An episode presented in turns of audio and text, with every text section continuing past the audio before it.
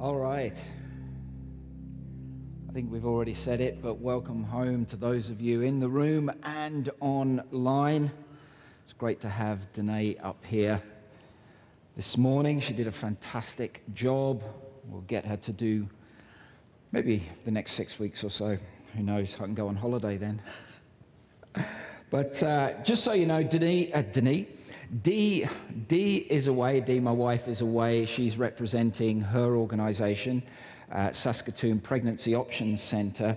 Uh, she's the executive director, if you didn't know. She's uh, at Emmanuel Baptist Church, just around the corner from where we live, speaking about what she does and the engagement with the community of her organization. So, but she does send her love. Um, and she, she loves being in our house. It's a privilege uh, for her to go away and speak in, in other churches, but she loves being at home. So, if you're ready to come around the word, shall we pray? Why don't you get to your feet as we pray together? Father God, I thank you. Thank you for this day. It is a privilege and it is an honor to be in your house, to be with your people, and to be in your presence. I pray that we would never take it for granted or take it lightly. I pray that each one of us, God, I pray that we've come with a hungry heart this morning. Whether that's because we know you well and want to know you more, or because we don't know you at all and we're intrigued by what goes on here. I pray especially for those that don't know you at all, God, that in some way something that we do and something that this community represents will cause their minds and hearts to turn to you. In the name of Jesus, amen. Amen. As parents, we go through the question answering phase, don't we? It's always with kids, it's why. Why, why, why, why? Why do you want me to do that? Why is that so? Why, why, why? And eventually, we start out with really good intentions as a parent, don't we? And we start answering the questions to the, to the way that kids understand. But eventually, we get to the point where it becomes, because, because I said so. Just, just me then. I know there was a few nervous laughter, you know, a few people going, oh, yeah, I get that. But it, it can be easy to switch off when questions are being bombarded at you. And I've faced, faced one or two times when small questions have had major repercussions. I remember one evening in October 2009 when Dee said, Shall we? And nine months later, Judah was born. Say less about that. But we face questions in our life, don't we? Most don't have monumental repercussions like that. Men, what shall I eat is not a major life question. Women, what shall I wear? Neither is that. Although, men, if you are asked with the seemingly innocent question, Does this dress make my bum look big? Never and never, ever, ever answer, No, it's all the chocolate and crisps that you've eaten make your bum look big. Mostly we are looking for honest answers when we ask a question. Last week we, we started this, or sort of restarted, but it's a bit, I don't know how we describe it. We, we, we've been doing a, a series on and off for a while called God Is. And last week we started this, this part of it called God is Trinity. God is three in one. And Paul last week looked at God as the Father, and I want to encourage you to catch up online if you weren't here. Get a hold of it, watch it. It's got some great content, and Paul is, is an incredible speaker. And in case you missed one of the videos that he showed that sort of more looks at the, tr- the concept of the Trinity, which is a really difficult concept to explain. No one has done it adequately yet because it's a mystery. But the Bible Project has a great video that begins to unpack it, and the QR code, which Danae said we love to use, which is very useful. Grab your phones, and if you haven't already got it, just take a picture of it, and it will send you to the website. But in In the Gospels, the books about Jesus' life, there's in three of them, there's an account that describes Jesus being baptized. And we see in that moment the, the separateness of God, but yet God in one. Matthew 3 16 and 17. I love this verse. It says this As soon as Jesus was baptized, he went up out of the water. And at that moment, heaven opened, and he saw the Spirit of God descending like a dove and alighting on him. So we've got the two. We've got Jesus and the dove representing, being shown, the Spirit of God being shown in the form of a dove. But then it says, and a voice from heaven said, This is my Son, whom I love, and with him I am well pleased. Next week, we're going to unpack a bit more the Holy Spirit, the third person of the Trinity. But today we look at Jesus. See, God is the Son, God is the Father, God is the Son, and God is the Holy Spirit. And it's interesting when you think about it that so many people have turned away or never turned towards Jesus, anti religion or other religions. Yet in the world today, despite many objections, we are reminded of him every single day. Anyone know what date it is? What date is it? Sunday the 2022. Yeah. So we're reminded every day because 2022 goes back to around the time of Jesus' birth. We know it's not the exact time, but it represents that time. Anno Domini, in the year of our Lord. And history is split by Jesus' birth. So I want to talk about Jesus. And what I want to remind us, if you haven't thought about this before, but the Bible is written in the language of the known. And what I mean about that, there's, there's no talk of internet because they wouldn't know. There's no talk of cars, antibiotics, aluminium, aluminium, as we would say it. I'm not quite sure what we say in Canada. I know the Americans like to say it differently. There's no talk of any of those things. There's no talk of the printing press because the authors wrote in the language of what was known at the time. When Jesus told stories, he, he didn't tell stories of traffic wardens. He didn't tell stories of combine harvesters. He didn't tell stories of municipal governments. He told stories of concepts that people understood sheep, parents, children, money, simple agriculture. So when the Bible talks about God, Jesus, the Holy Spirit, the Father, and their relationship, it anthropomorphizes them.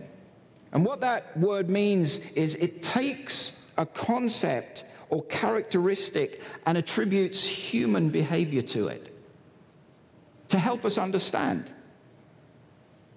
There are no mice that walk and talk. As far as I know, anyone tell me any different? Anyone seen any different? Yet every day or every week we watch these mice, Minnie and Mickey, that we have anthropomorphized. We attribute to them behaviors and characteristics. And God does this to help us understand what is really a mystery the, the mystery of the relationship of a God that is one yet is three separate. The problem with mystery is that we often take these concepts and make God in our image instead of us being made in his image. Most people actually still believe in a Jesus in the same way that they will believe in Gandhi or Julius Caesar a person of history, a person of known, a person of import. And it's really not Jesus that we have a problem with, it is which Jesus. And that's the question that I want us to think about today. Which Jesus? Which Jesus do you believe in? Which Jesus do we believe in? Which Jesus do I believe in? That little question has huge ramifications for my life, my world. People down through the ages have asked, which Jesus? It's not wrong to ask, which Jesus? You see, we're not here to do church. We're not here even to be better people, to hear someone talk from the front to help me be a better person on Monday. We're not here to sing songs or even to be a community. We're gathered in the name of Jesus to meet with him, to know him, and to be known by him. That's what church is about. There are many of the other things that we do that are results of us knowing Jesus. But which Jesus? That's the question. As the founder of our denomination, A.B. Simpson, would say, we are here because of himself. There's nothing wrong with the benefits of Jesus the forgiveness, the healing, the provision, the family and community, the wholeness. But actually, those need to come through the person of Jesus. Are we, are we more concerned about the benefits than the person? See, the benefits come, sometimes they come outside of that relationship. Through God in His grace gives us, but they come because we first meet Jesus himself, the healer, the forgiver, the provider, the one who puts us in family and community, the one who brings wholeness to our life. Robert Madu, who's an incredible preacher and teacher, said, Most people want Jesus, but we want him on our terms. The question, Who do you say that I am, has become, Who do you want me to be? Which Jesus? Have we reduced Jesus to our image? Are you still with me, church? Because there's a lot of silence out there. Hopefully, it's because you're thinking, not sleeping. Which Jesus? Questions are not wrong. Asking which Jesus is not wrong. In fact, Jesus asked those around him the very same question himself. Matthew 16 says this when Jesus came to the region of Caesarea Philippi, he asked his disciples, Who do people say that the Son of Man is? They replied, Some say John the Baptist, others say Elijah, and still others Jeremiah or one of the prophets. But what about you? He said. Who do you say that I am? Simon Peter answered, You are the Messiah, the Son of the living God. And Jesus comes to us whether we know him.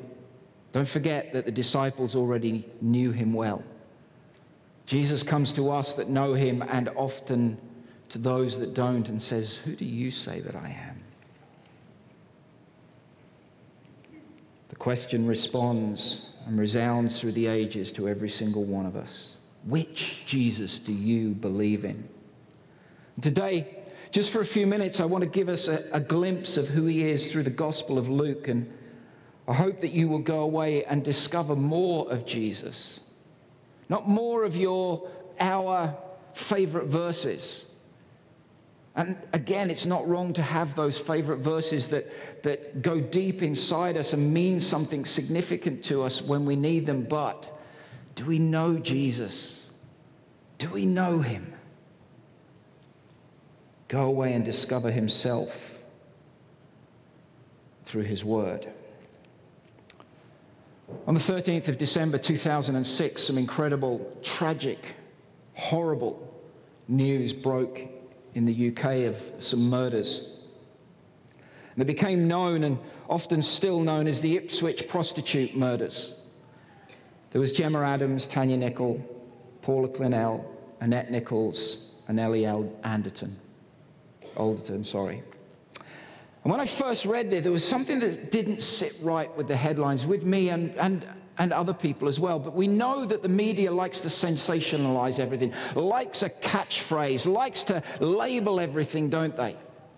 But there was something that was wrong, and I, I couldn't, couldn't put my finger on what was wrong. Obviously, the murders themselves were wrong, but the way that things were being portrayed, and they were all defined as drug users and prostitutes, all defined by what they did distancing them at the best dehumanizing them at the worst. And, and for many of us, when we read things like that, we can't identify with their lifestyle. So it's easy to push them away, isn't it? It's easy to say, that's them, this is us, there's no problem. And when we dehumanize them, people by their labels, and maybe you've had a label on your life, we place no value on them because of that label. But on the two days later, on the 15th of December 2006, Tania Nichols' parents made an appeal for information.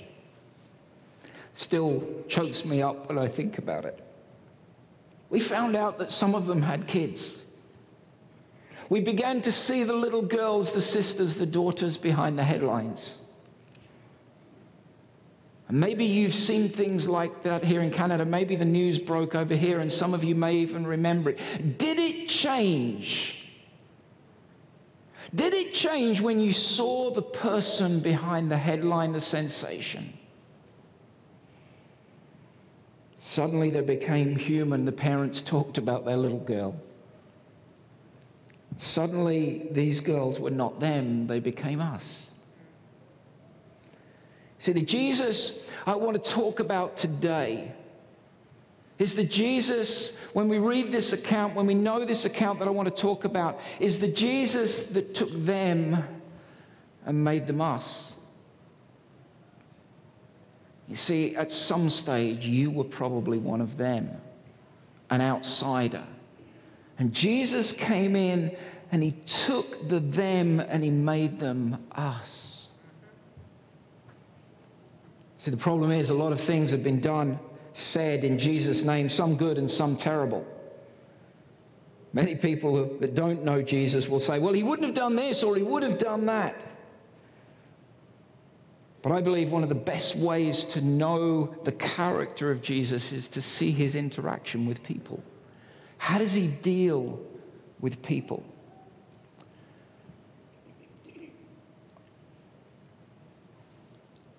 Couple of chapters before Jesus asks Peter the question, Who do you say that I am?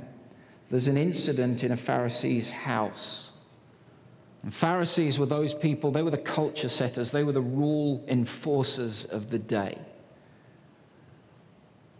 The social media influencers, the people that said this is in, this is not. There's a, quite a long passage, and I, I wish I wish I had time to read it all, but I haven't. And I want to give you the scripture, and I, I want you to go away. So please take this down. Grab your phone, grab your notebook, and take this passage down because it's an incredible passage of scripture with so much depth. Luke 7 36 to 50. it talks about this, this party that Jesus goes to in Simon the Pharisee's house. And in the middle of a, a, party, if, you, if you're a follower of Jesus, you've probably read this so many times, probably more times than I have, and heard people preach about it. But this woman comes in and she causes a scene because she comes in as a woman. Now, in, the, in today's day and age, that doesn't mean a lot.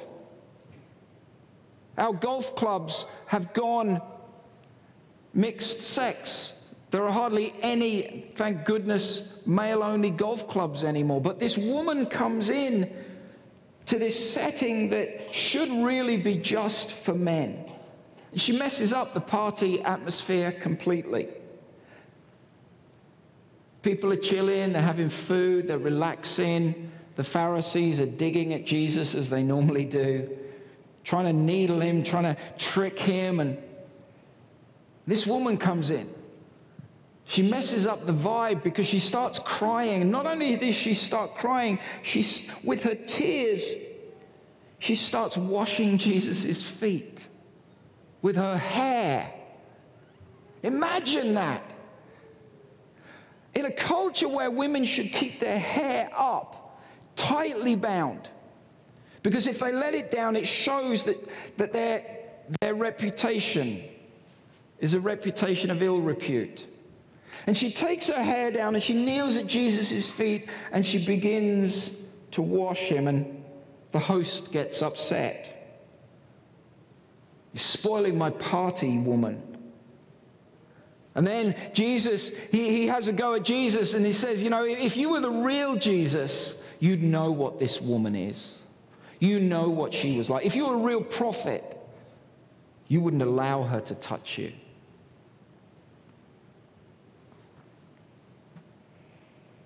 So obviously, you're not the man that we thought you were. But Jesus, here's what's going on in this guy's heart. And he starts the conversation with the guy, I've got something to tell you.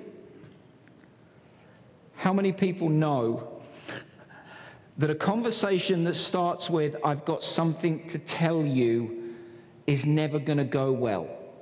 You ever had those conversations or, ha- or, or done them? I think you just need to sit down because I've got something to tell you. Yeah.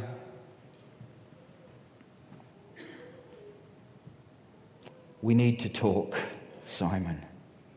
And Jesus says, Do you see this woman? Do you see this woman? This question, it may seem innocent to us, but the problem is, you see, Simon saw two things, and the woman wasn't one of them. He saw the prostitute, or the woman of ill repute, the woman whose past Simon had defined her by. A bit like the news headlines, Simon believed the headlines. The Ipswich prostitute murders, not the little girls that were killed he saw the prostitute, and it shows what he thought of her. He saw the waste of money, shows what he thought of Jesus. He saw how she related to Jesus by being at his feet and weeping with thankfulness.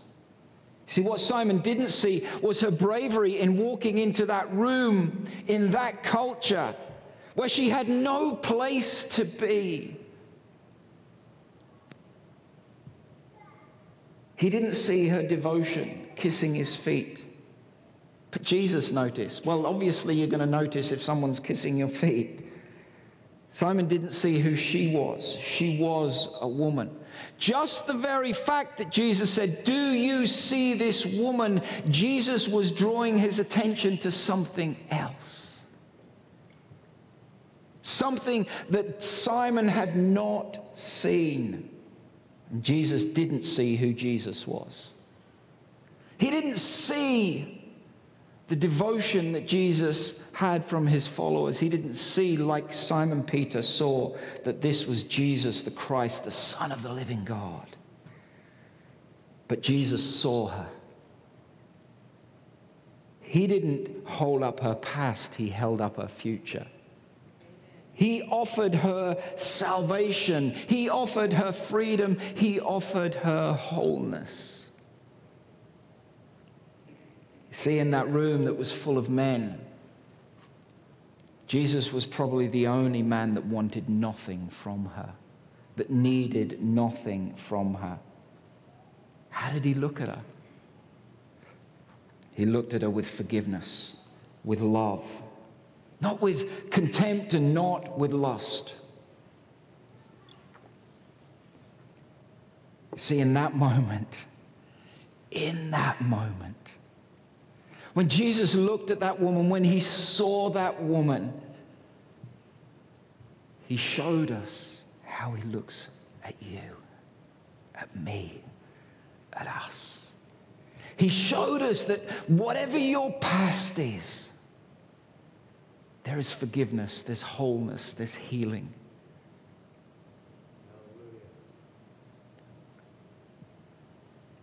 See, he did see her past, he knew about her. Jesus sees you, but he sees your future.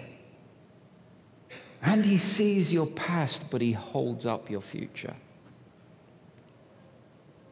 And I believe we're a church that does the same. We see people's past. We don't ignore it. We know it sometimes. But we hold up people's future because their future is in Jesus. Your future is in Jesus and Jesus in you.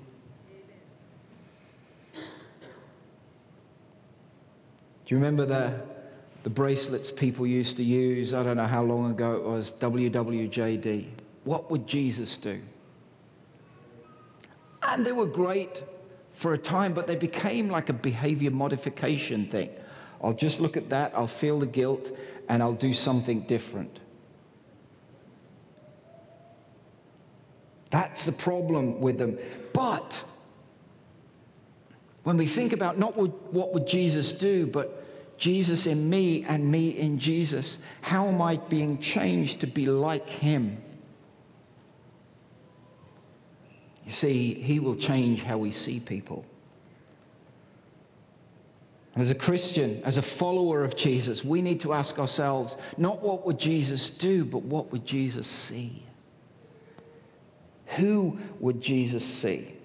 As a church, can I challenge us this morning? Is that okay? What do we see? Do we see the gay man? Or do we see the young man that loves Jesus but's been rejected by every other church because of his sexuality? Do we see the rich businessman who maybe we could get something from them, or the frustrate, frustrated Christian because he wants to be challenged and move forward and mentored in his life? Do we see the drug addict? Or someone that's so broken inside and just longs to be forgiven, loved, and accepted? Do we see the celebrity as they walk through the door of the church, our church, or just someone that wants to worship in a safe place? Do we see the aggressive young girl with the purple hair who pushes everyone away? Or do we see the future evangelist that reaches thousands, thousands upon thousands, and then started a global human, anti human trafficking organization. See, that's, that's my friend Christine Caine. See, when she walked into church, she was a broken, aggressive young woman, but the church embraced her. Do you see them like Simon did, or do you see us like Jesus did and bring people in? I have nothing in common with them. You don't, you don't have to know who them are. Move over there. Or do we bring them in close so that they become us, like Jesus did with us? I want to ask us are we in this? this Christianity thing, this Jesus thing for what we can get or for who is in us? Do people see Jesus in us in our workplace? Not on a Sunday, it's easy to do it here. Everyone's lovely here. Well, you know, excluding John Ravichander, we've got to make some exceptions to the rule, haven't we? You see, we carry his name and job description. Have you ever wondered, I asked someone this the other day, have you ever wondered why we're called Christians, not Jesusians? It's the way my brain works. Because Jesus was his name, Christ was his job title. He didn't pass his name, yes, the family name. He passed his job description on to us. Christians, Christ like, Messiah like, the one who comes to bring freedom. That's what Jesus came to do. Luke 4. Incredible passage of scripture. Says 16 to 21. He went to Nazareth where he'd been brought up, and on the Sabbath day he went into the synagogue, as was his custom. He stood up to read. The scroll of the prophet Isaiah was handed to him. Unrolling it, he found the place where it is written, The Spirit of the Lord is on me, because he has anointed me to preach good news to the poor. He sent me to proclaim freedom for the prisoners and recovery of sight to the blind, to release the oppressed, to proclaim the year of the Lord's favor. Then he rolled up the scroll, gave it back to the attendant, and sat down. The eyes of everyone in the synagogue were fastened on him. And he began by saying to them, Today, this scripture is fulfilled in your hearing. You see, if we read this as followers of Christ, this is our job description. That's what we are called to do sight to the blind, freedom for the captives. Going back to that party, Jesus placed value and freedom on the sinful woman at the party? Will we? What are people's perceptions when they think of Christians? And I, and I got, over the past couple of years, things have changed so incredibly. And rightly or wrongly, Christians have stood up and proclaimed many things. Is that what the world thinks of us? Or do they see us making them us, bringing in the broken, the captive, the blind, the lame? The amazing thing about this is not just how Jesus did the radical counterculture stuff of bringing that, allowing that woman and bringing her in. It was the fact that he said in verse 48, Your sins are forgiven. See, that, that was the thing that set him apart from everyone else. It wasn't that Jesus did nice things to people that put him on the cross. It wasn't even really that they broke the Sabbath law. That was part of it. It wasn't the, the fact that it, when he spoke, he often spoke against the Pharisees. You nest of snakes. That's that. He hadn't read Dale Carnegie's How to Win Friends and Influence People, I feel. It, he probably might have not been crucified if he'd have read that. He'd have worked with people. No, no. It was the fact that he claimed to be the Son of God.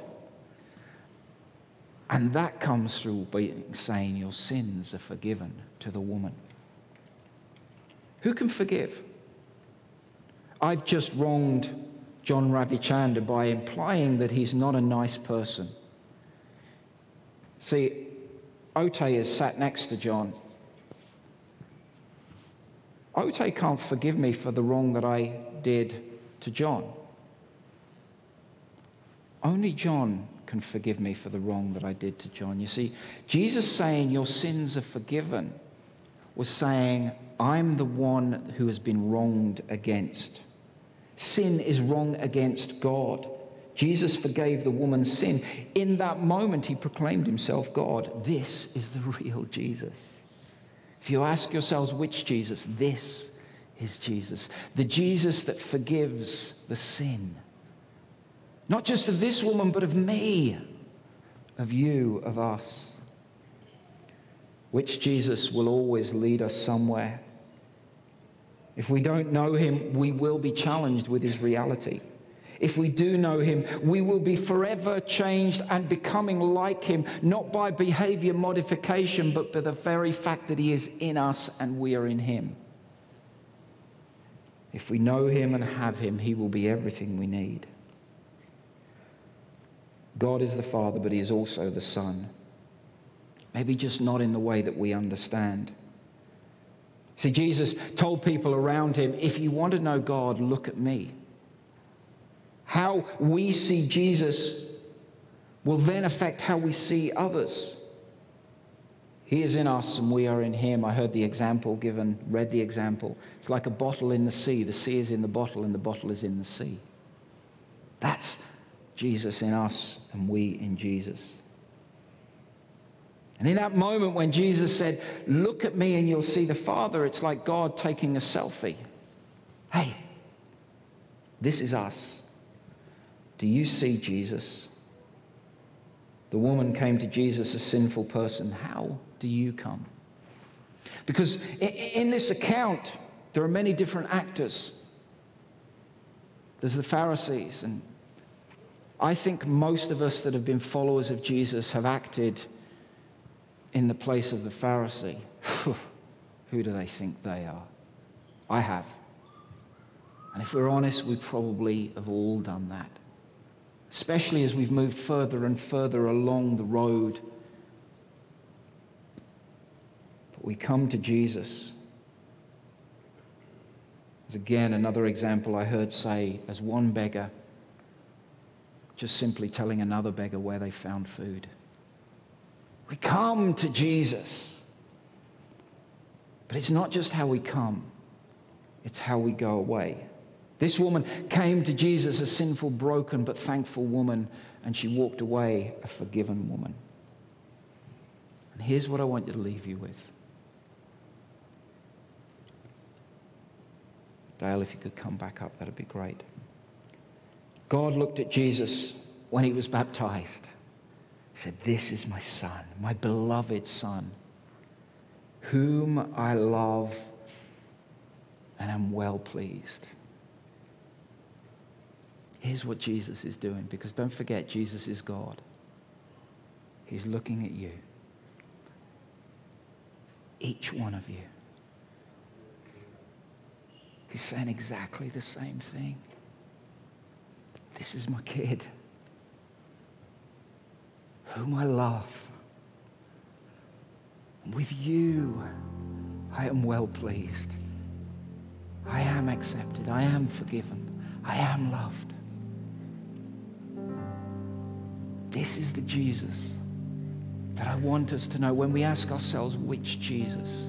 He's not just an important man in history, He's the Son of God that is in us if we are His followers.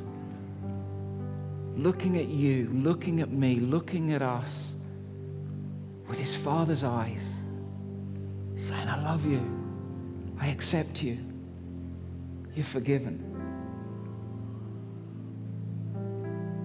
So Jesus is still asking the same question to us today Who do you say that I am? Can we pray? Father God, I thank you for your word. God, I pray that in some way, in, in my words, and everything that's gone on this morning, I pray that people will come to know that you are the Christ, the Messiah, the one who comes to bring freedom, the Son of the living God. I pray that that will be revealed to each of us, not just a church thing, people that are gathered in the one and only name of Jesus. I'd like everyone just to keep their heads bowed and eyes closed just for a moment. See, if you've been here before, you know exactly what I'm going to do. Set out a challenge to those that don't know Jesus, both in the room and you online as well. Because Jesus is asking you, which Jesus? Who do you say that I am? Am I just someone that you have heard the name?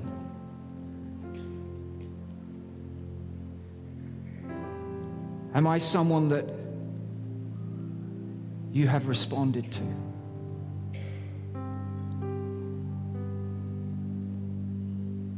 So I'd love, if you've never accepted Jesus, if you've never made him, I guess, what we would term in Christian language as your Lord and Savior. I want to invite you into that place of relationship with Jesus where you're forgiven, where you're loved, where you're accepted. Or maybe you've done that before, but you've walked away out of relationship with Him. And today you know you need to step back into that place of relationship. Or you're a younger person that's grown up in this church or another church. And your faith relationship has always been under the, the family umbrella. But today God is saying to you, I want to know you. I'm asking not what do other people, not what do your parents ask you or say about me. What do you, who do you say that I am? whether you're in this room or online. If you're online, you can click the raise your hand or just signify to someone that you're making that decision. But if you're here, all I want you to do is just stick your hand in the air. The air. Most people have got their eyes down, and this is giving you a few moments of privacy with God. There'll be one or two team around, that's okay. But I'd love to know that I'm praying with you. So, who in this room is ready to say, Yeah, that's me? We're just going to say a simple prayer after that saying yes to Jesus, yes to his love, his grace, his forgiveness, his acceptance. Okay, we're going to pray. And I'm just going to say some words, and if you made that decision, whether in your heart or online or just by putting your hand up, why don't you say these words along with me? Dear God, I come to you now and I give you my life. Jesus, I thank you for the life that you gave and I take hold of the life that you give. Thank you that you came to give me freedom. Thank you that I can now say, You are the Christ. You are my Christ, the Son of the living God. And from this moment forward, I am now your follower. In the name of Jesus, amen.